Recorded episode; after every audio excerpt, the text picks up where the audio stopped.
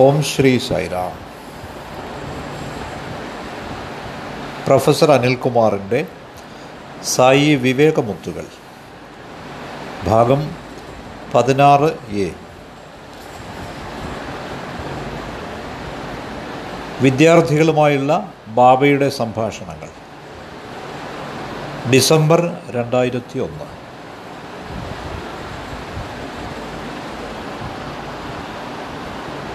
Professor Anilkumar അദ്ദേഹത്തിൻ്റെ പ്രഭാഷണം ഒരു അധിക സത്സംഗമായാണ് അവതരിപ്പിച്ചത്. അദ്ദേഹം ബാബ പ്രശാന്തി നിലയത്തിലെ വരാന്തയിൽ അപരാഹ്നവേളകളിൽ തനിക്ക് ചുറ്റും കൂടുന്ന വിദ്യാർത്ഥികൾക്ക് നൽകുന്ന പ്രധാന സന്ദേശങ്ങളിൽ ചിലത് തിരഞ്ഞെടുത്ത് അവതരിപ്പിക്കുകയാണ്. ഈ പ്രഭാഷണങ്ങൾ തുടരും. ഓ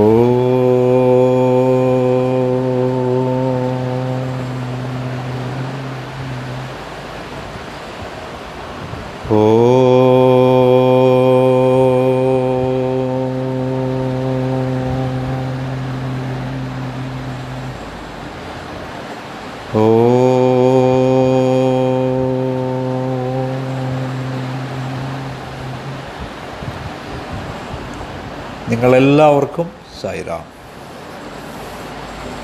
ഭഗവാന്റെ പാദാരവിന്ദങ്ങളിൽ പ്രണാമങ്ങളോടെ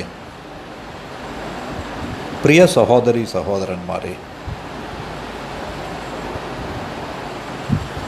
ഭഗവാൻ രണ്ടായിരത്തി ഒന്നിൽ പ്രശാന്തി നിലയത്തിലെയും സായി കുൽവന്ദ ഹാളിലെയും വരാന്തയിൽ വെച്ച് വിദ്യാർത്ഥികളുമായും അധ്യാപകരുമായും നടത്തിയ എല്ലാ സംഭാഷണങ്ങളിലൂടെയും നമ്മൾ കടന്നു പോവുകയായിരുന്നു.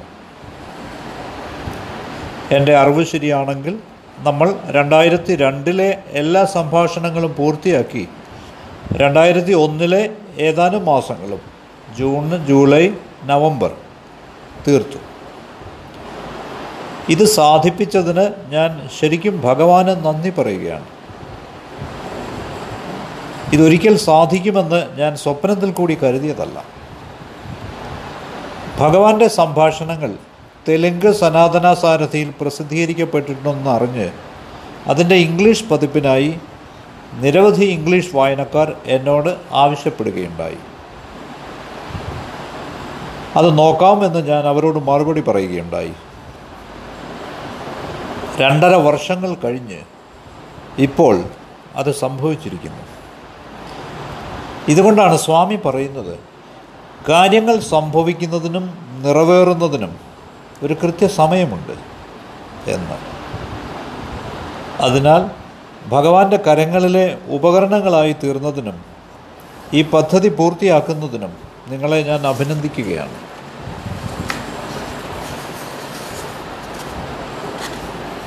രണ്ടായിരത്തി ഒന്ന് ഡിസംബറിൽ നടന്നതാണിത്. ഉച്ചയ്ക്ക് ശേഷം പതിവ് പോലെ ഭഗവാൻ മന്ദമായി, സാവധാനം, രാജകീയമായി, മൃദുസ്മേരവദനായി നടന്നു വന്ന് അവിടുത്തെ സിംഹാസനത്തിൽ ഉപവിഷ്ടനായി. മുമ്പിലിരിക്കുകയായിരുന്ന ഒരു ആൺകുട്ടിയെ അവിടുന്ന് നോക്കി. ആ കുട്ടി അവൻ്റെ പുറം കൂനിയാണ് ഇരുന്നിരുന്നത്. ഉടനെ സ്വാമി അവനോട് പറഞ്ഞു, നേരെ ഇരിക്കെ, നീ മുതുക് വളയ്ക്കരുത്, നിവർന്നിരിക്കുക. എന്തുകൊണ്ടെന്നോ,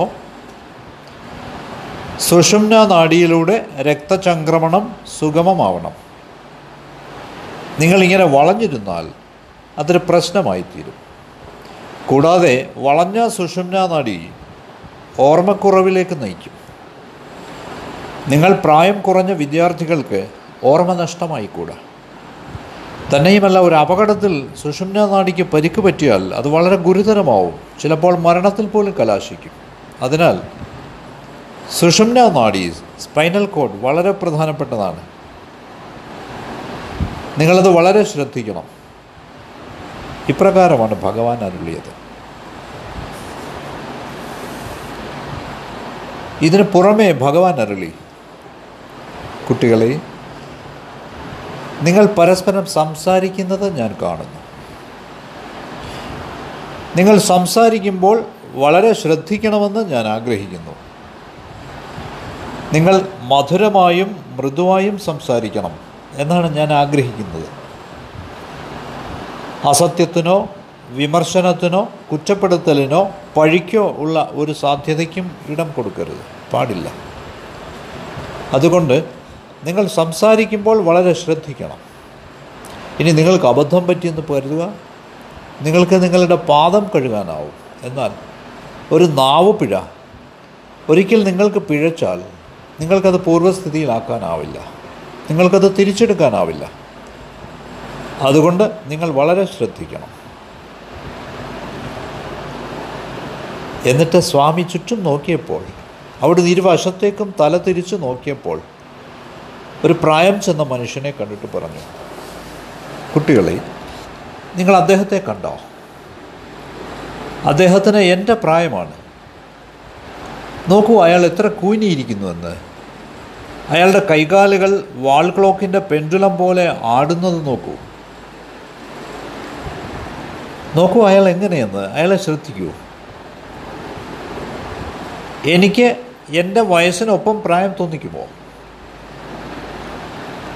ഇല്ല. ഈ പ്രായത്തിൽ പോലും ഞാനൊരു ഓട്ടമത്സരത്തിന് തയ്യാറാണ്. എനിക്കൊരിക്കലും സുഖക്കേടുകളോ അസുഖങ്ങളോ ഇല്ല. ഞാൻ ഇതേവരെ ഒരു ഓയിൻമെൻറ്റും പുരട്ടിയിട്ടില്ല. ഞാൻ നാളിതുവരെ ഒരു മരുന്ന് പോലും കഴിച്ചിട്ടില്ല.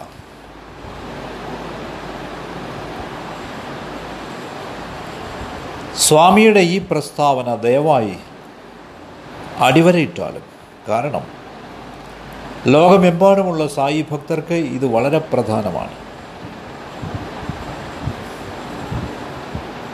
പക്ഷേ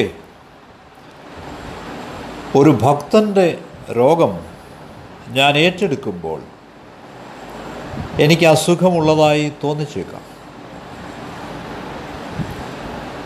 എൻ്റെ ഭക്തൻ്റെ ഒരു അസുഖം ഞാൻ സ്വമേധയാ സ്വീകരിക്കുമ്പോൾ എനിക്ക് സുഖമില്ല എന്ന് തോന്നിച്ചേക്കാം. പക്ഷേ അതൊരു പ്രശ്നമേ അല്ല. ഈ സന്ദർഭത്തിൽ ഭഗവാൻ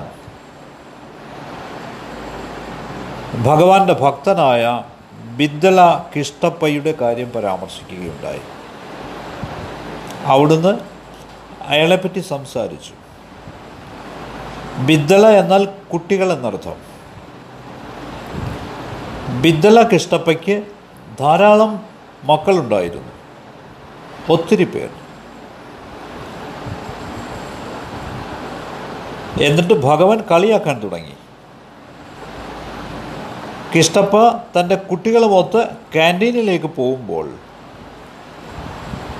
പ്രാഥമിക സ്കൂളിലെ അധ്യാപകൻ തൻ്റെ ക്ലാസ് റൂമിലേക്ക് കുട്ടികളെയും കൊണ്ട് പോവുകയാണെന്ന് തോന്നും. അപ്രകാരമാണ് തോന്നിച്ചത്. ഈ കൃഷ്ടപ്പ നെയ്ത്തുകൊണ്ടാണ് തൻ്റെ ഉപജീവനം നടത്തിയിരുന്നത്. അയാളൊരു നെയ്ത്തുകാരനായിരുന്നു. അയാൾ സാരി നെയ്ത് അത് വിറ്റ് തൻ്റെ ഉപജീവനം നടത്തിയിരുന്നു. ഒരിക്കൽ ഈ കൃഷ്ടപ്പ വളരെ ഗുരുതരമായ അസുഖം ബാധിച്ച് കിടപ്പായി. ഭഗവാൻ സ്വയം അയാളുടെ അസുഖം ഏറ്റെടുത്തു. ഞാൻ ഭഗവാന്റെ വാക്കുകൾ ഉദ്ധരിക്കുകയാണ്. ഇവിടെ എഴുതുന്ന ഓരോന്നും ഭഗവാന്റെ മുഖത്തു നിന്ന് വന്നതാണ്, ഒന്നും സങ്കല്പമല്ല. ഇതിൽ യാതൊരു കൃത്രിമപ്പണിയും ഞാൻ ചെയ്തിട്ടില്ല. നിങ്ങൾ എന്നെ ചോദ്യം ചെയ്യരുത്, എൻ്റെ പ്രസ്താവനകൾ നിങ്ങൾ സംശയിക്കരുത്. അതിനുവേണ്ടിയാണ് ഞാനിത് പറയുന്നത്. ഇത് ഭഗവാനിൽ നിന്ന് തന്നെ നേരിട്ട് കേട്ടതാണ്. കൃഷ്ടപ്പയെയും അയാളുടെ മക്കളെയും രക്ഷിക്കാൻ വേണ്ടി കൃഷ്ടപ്പയുടെ വളരെ ഗുരുതരമായ അസുഖം ഭഗവാൻ ഏറ്റെടുത്തു. എന്നിട്ട് പതിനഞ്ച് ദിവസത്തേക്ക് ഒരു സ്പൂൺ വെള്ളം പോലും ഭഗവാൻ ആഹരിച്ചില്ല.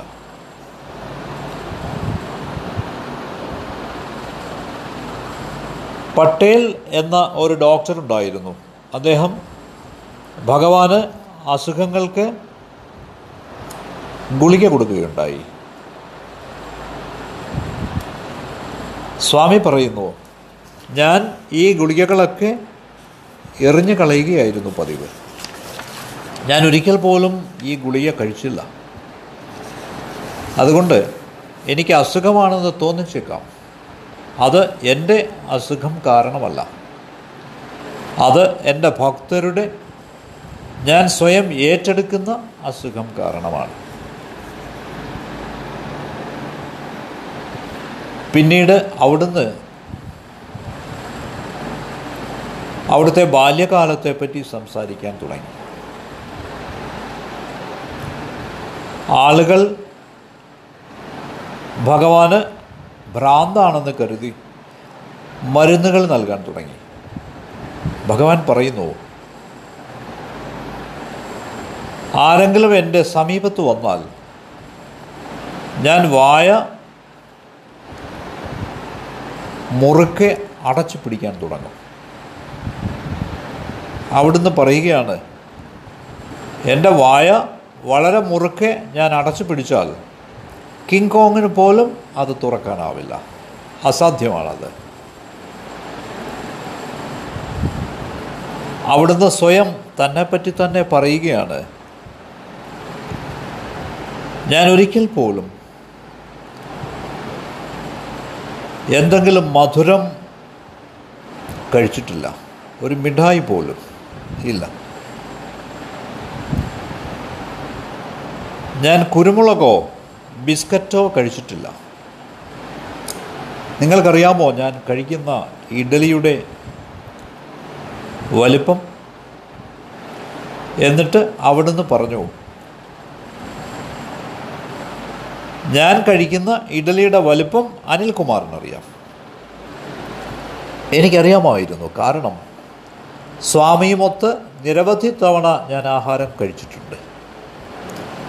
അവിടുത്തെ ഇഡ്ഡലിയുടെ വലിപ്പം എന്നത് നമ്മുടെ ചെറുവിരലിൻ്റെ അത്ര പോലും വരികയില്ല. എന്നിട്ടും അവിടുന്ന് പറഞ്ഞു, വളരെ ചെറിയ വലിപ്പം. എന്നിട്ട് അവിടുന്ന് പരാമർശിക്കുകയുണ്ടായി,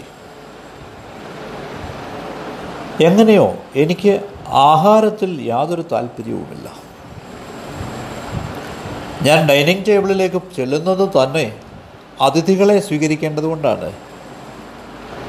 അവർക്ക് ആഹാരം കഴിക്കേണ്ടതായിട്ടുണ്ട്. അതുകൊണ്ട് അവർക്ക് കമ്പനി നൽകുന്നതിന് വേണ്ടി ഞാൻ അവിടെ ഇരിക്കുകയാണ്. പക്ഷേ ഞാൻ ആഹാരം ഇഷ്ടപ്പെടുന്നില്ല.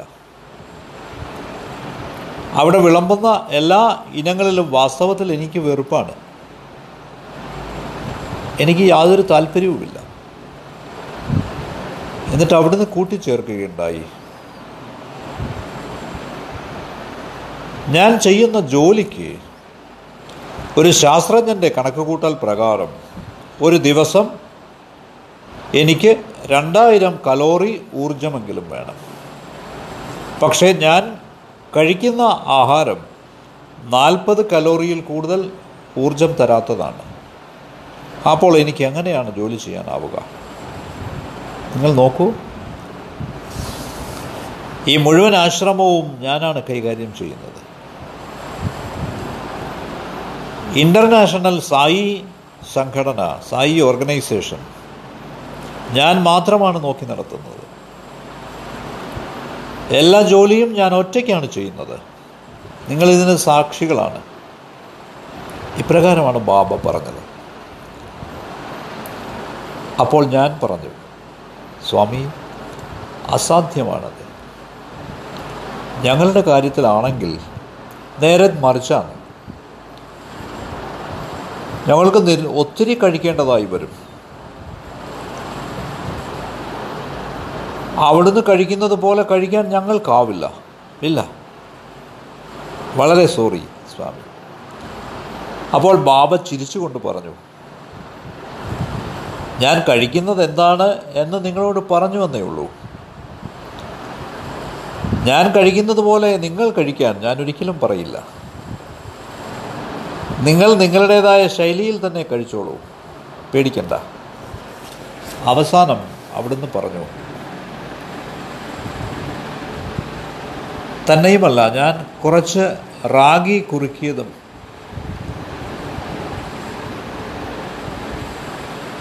അല്പം കടല ചമ്മന്തിയും കഴിക്കാറുണ്ട്. പക്ഷേ ഈ അനിൽകുമാർ ആവട്ടെ വളരെ എരിവുള്ള അച്ചാറും എരിവുള്ള സാധനങ്ങളുമാണ് കഴിക്കാറുള്ളത്. തെക്കേ ഇന്ത്യയിലെ ആഹാര പദാർത്ഥങ്ങളാണവ. അപ്പോൾ ഞാൻ പറഞ്ഞു, സ്വാമി, ഡൈനിങ് ടേബിളിന് മുമ്പിൽ എൻ്റെ ശൗര്യവും എൻ്റെ ധൈര്യവും ഞാൻ പ്രദർശിപ്പിക്കുകയാണ്. ഹൃദ്യമായ ചിരിയിൽ എല്ലാവരും പങ്കുചേർന്നു. അപ്പോൾ ഭഗവാൻ പറഞ്ഞു, എൻ്റെ ഭാരം നോക്കൂ. കഴിഞ്ഞ അറുപത് വർഷങ്ങളായി അത് നൂറ്റിയെട്ട് പൗണ്ടായി തുടരുകയാണ്, അഷ്ടോത്തരം പോലെ. അഷ്ടോത്തരത്തിലും നൂറ്റിയെട്ട് നാമങ്ങളാണല്ലോ ഉള്ളത്. സ്വാമിയുടെ ഭാരവും നൂറ്റിയെട്ട് പൗണ്ടാണ്. എന്നിട്ട് അവിടുന്ന് പരാമർശിച്ചു, എൻ്റെ രക്തസമ്മർദ്ദം, ബ്ലഡ് പ്രഷർ സ്ഥിരമാണ്. അതൊരിക്കലും കൂടുതലുമല്ല കുറവുമല്ല. ഒരു പ്രഭാഷണത്തിന് ശേഷം പോലും അതൊരിക്കലും അങ്ങോട്ടും ഇങ്ങോട്ടും മാറില്ല. സാധാരണഗതിയിൽ ഒരു പ്രഭാഷണത്തിന് ശേഷം അത് വളരെയധികം ഉയരേണ്ടതാണ്. പക്ഷേ അതങ്ങനെയല്ല, അത് സ്ഥിരമായി നിൽക്കുന്നു. പെട്ടെന്ന് ഞാൻ പറഞ്ഞു, സ്വാമി, അൻപത് വർഷം മുമ്പ് അവിടുത്തെ ദർശനം കിട്ടിയ ഭക്തർ തിരികെ വരുമ്പോൾ അവരെപ്പോഴും പറയാറുണ്ട്, നോക്കൂ, നമ്മളെല്ലാവരും പ്രായമായി, നമ്മൾ പ്രായം ചെന്നു, പക്ഷേ നമ്മുടെ ബാബ അതേ ആൾ തന്നെയാണ്. നമ്മളൊക്കെ ക്ഷീണിതരായി, പക്ഷേ ഭഗവാൻ അതേപോലെയുണ്ട്. ഇത്തരണത്തിൽ ഭഗവാൻ പരാമർശിച്ച മറ്റൊരു സംഗതി ഞാൻ നിങ്ങളുടെ ശ്രദ്ധയിൽപ്പെടുത്തുകയാണ്. ഞാൻ ഒരു പഴങ്ങളും തൊടാറില്ല. ഞാൻ തേങ്ങാവെള്ളം കുടിച്ചിട്ടേ ഇല്ല. എൻ്റെ സുഹൃത്തുക്കളെ, ഈ ഭൂമിയിൽ ഇതേപോലെ ജീവിച്ച മറ്റേതെങ്കിലും മനുഷ്യജീവിയെ നിങ്ങൾക്ക് കാണിക്കാനൊക്കുമോ? ഈ ആഹാരശീലങ്ങളുമായി, ഒരു സ്പൂൺ റാഗി കഞ്ഞിയുമായി, മധുരം ഒന്നും തൊടാതെ, പഴങ്ങളൊന്നും കഴിക്കാതെ, തേങ്ങാവെള്ളം കുടിക്കാതെ, ഐസ്ക്രീം തൊടാതെ, ഇതൊന്നുമില്ലാതെ ഇരുപത്തിനാല് മണിക്കൂറും ജോലി ചെയ്യുന്ന ഒരാളിനെ നാം കേവലം മനുഷ്യരാണ്. അവിടുന്ന് ദൈവവും.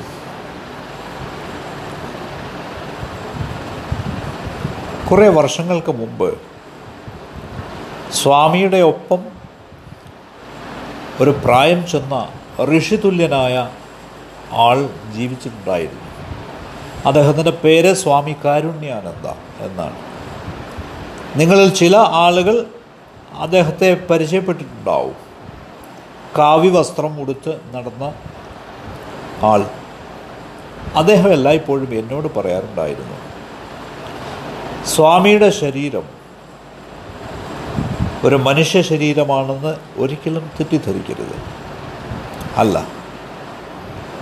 അവിടുത്തെ ശരീരം നിറയെ ഊർജമാണ്. അവിടുത്തെ ശരീരം ദിവ്യ ശരീരമാണ്. നേരെ മറിച്ച് നമ്മുടെ ശരീരം കേവലം മനുഷ്യ ശരീരവും. അതുകൊണ്ട് ഒരിക്കലും നമ്മുടെ ശരീരത്തെ അവിടുത്തെ ശരീരവുമായി താരതമ്യപ്പെടുത്തരുത്. അവ തികച്ചും വ്യത്യസ്തമാണ്. സൈറാം.